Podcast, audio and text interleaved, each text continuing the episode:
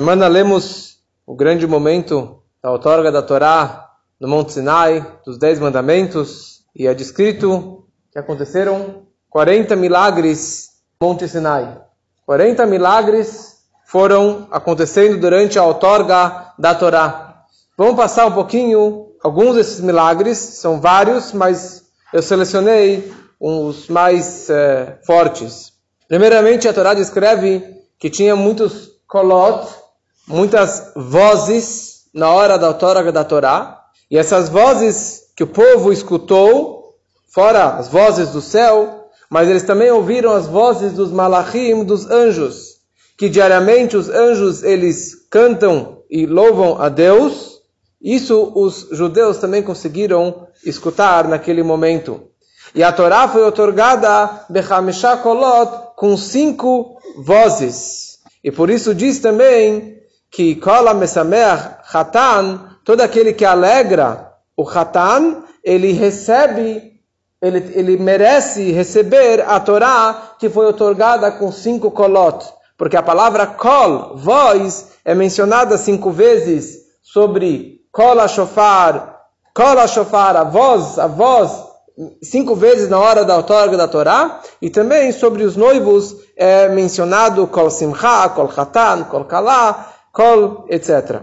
Depois tiveram brakim, vários raios, que no deserto não tem chuva, não tem raio, não tem trovões, e vários raios caíram dos céus naquele momento.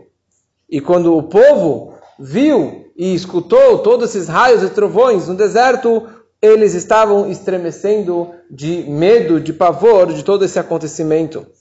Algo mais que aconteceu, caiu uma garoa, caiu uma, uma chuvinha na hora da outorga da Torá, que também no deserto não tem isso. Porque nessa, nesse momento o mundo estava modificando. A essência do mundo, o propósito do mundo estava modificando. Porque como é sabido aquela história, que antes da outorga da Torá, Deus ele passou por todos os povos, todas as nações, oferecendo para eles a Torá. E quando Deus ele foi para o ministro, o anjo responsável por Esav e por, por Ismael e com os outros povos, e cada um foi negando receber a Torá. E nessa hora, a terra começou a fazer muito barulho. Muito, muito barulho. Porque havia uma condição, um Tanai, que Deus condicionou com o mundo.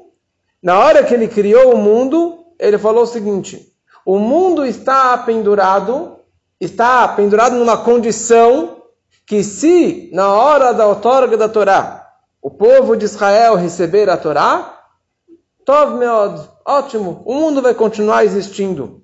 E se não, se o povo de Israel negar a Torá, o mundo vai voltar o que era antes do Gênesis, voltar ao nada, ao Tova vou.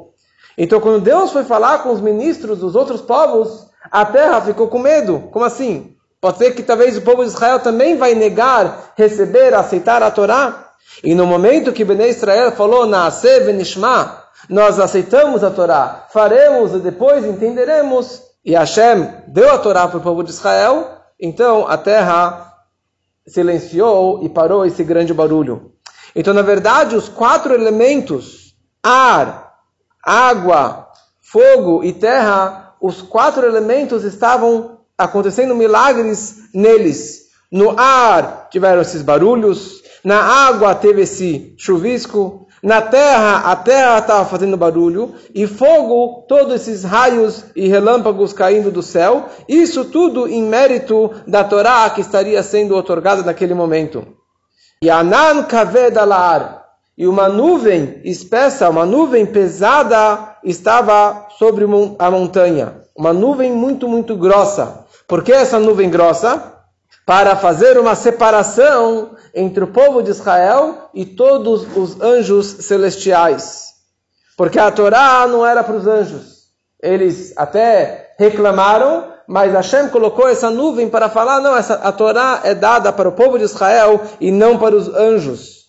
E mais um momento, mais uma ideia, que na hora que tem uma nuvem, parece um quarto fechado, tinha essa nuvem grossa que dessa forma estava muito escuro para eles. Eles conseguiam enxergar muito pouco. E na hora que um dos seus dons está enfraquecido, os outros dons ficam mais fortes. Então, já que eles não conseguiam enxergar tanto, então a audição deles ficou mais forte, para que eles pudessem realmente se concentrar e escutar cada palavra que Deus fosse falar nos Dez Mandamentos. Também Ve'ar Sinai Ashan Kulot estava cheio de fumaça, que nem uma fumaça saindo de um, de um, forno. Era uma fumaça não de fogo, mas era uma fumaça que vinha sem, sem limites, que Deus fez naquele momento. E Rish Lakish ele fala que na hora do Matan Torah tudo estava ligado com fogo, vários tipos de fogos. E a própria Torá, na verdade, ela foi escrita com um fogo preto sobre um fogo branco. Isso aqui é uma explicação mais mística, que não, não é a hora, mas tudo estava ligado com essa energia, com, a, com o elemento também do fogo. Vekol shofar chazak meod. E a voz do shofar estava muito forte.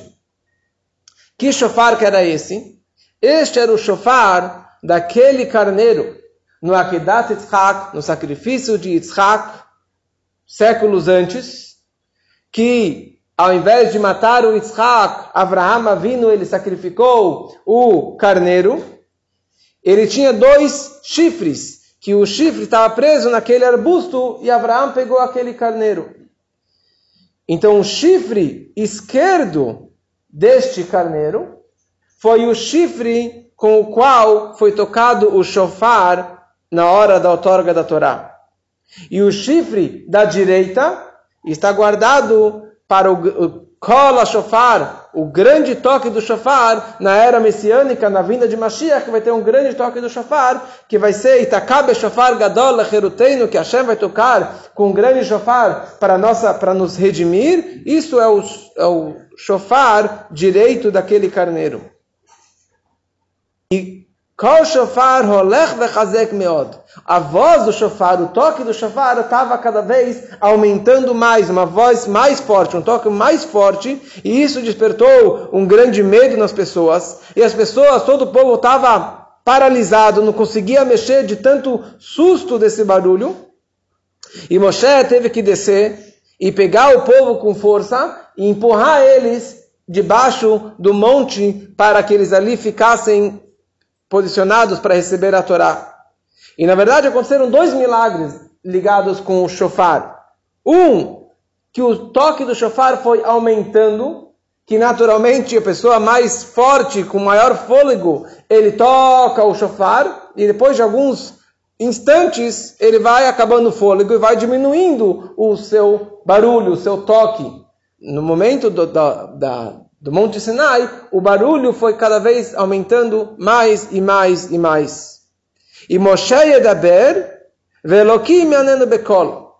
Nessa mesma hora que estava tocando o shofar, Deus estava falando com Moshe. Quer dizer, eles ouviram o toque do shofar e também ouviram a conversa de Moshe com a Kadosh Hu. Tudo que ele estava acontecendo, que eles estavam conversando antes dos dez mandamentos, o povo de Israel escutou. Como você fala em português, é impossível, é, não dá para assobiar e chupar cana ao mesmo tempo, mas nesse momento dava sim, dava para escutar o toque do shofar e a fala de Hashem ao mesmo tempo como Moshe Rabbeinu.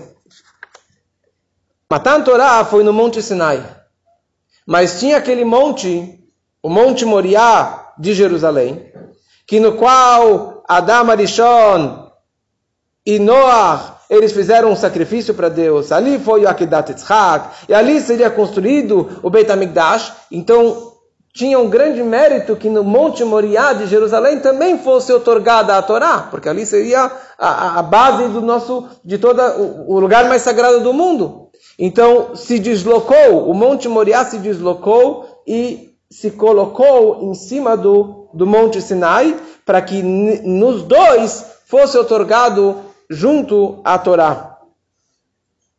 E era um silêncio absoluto.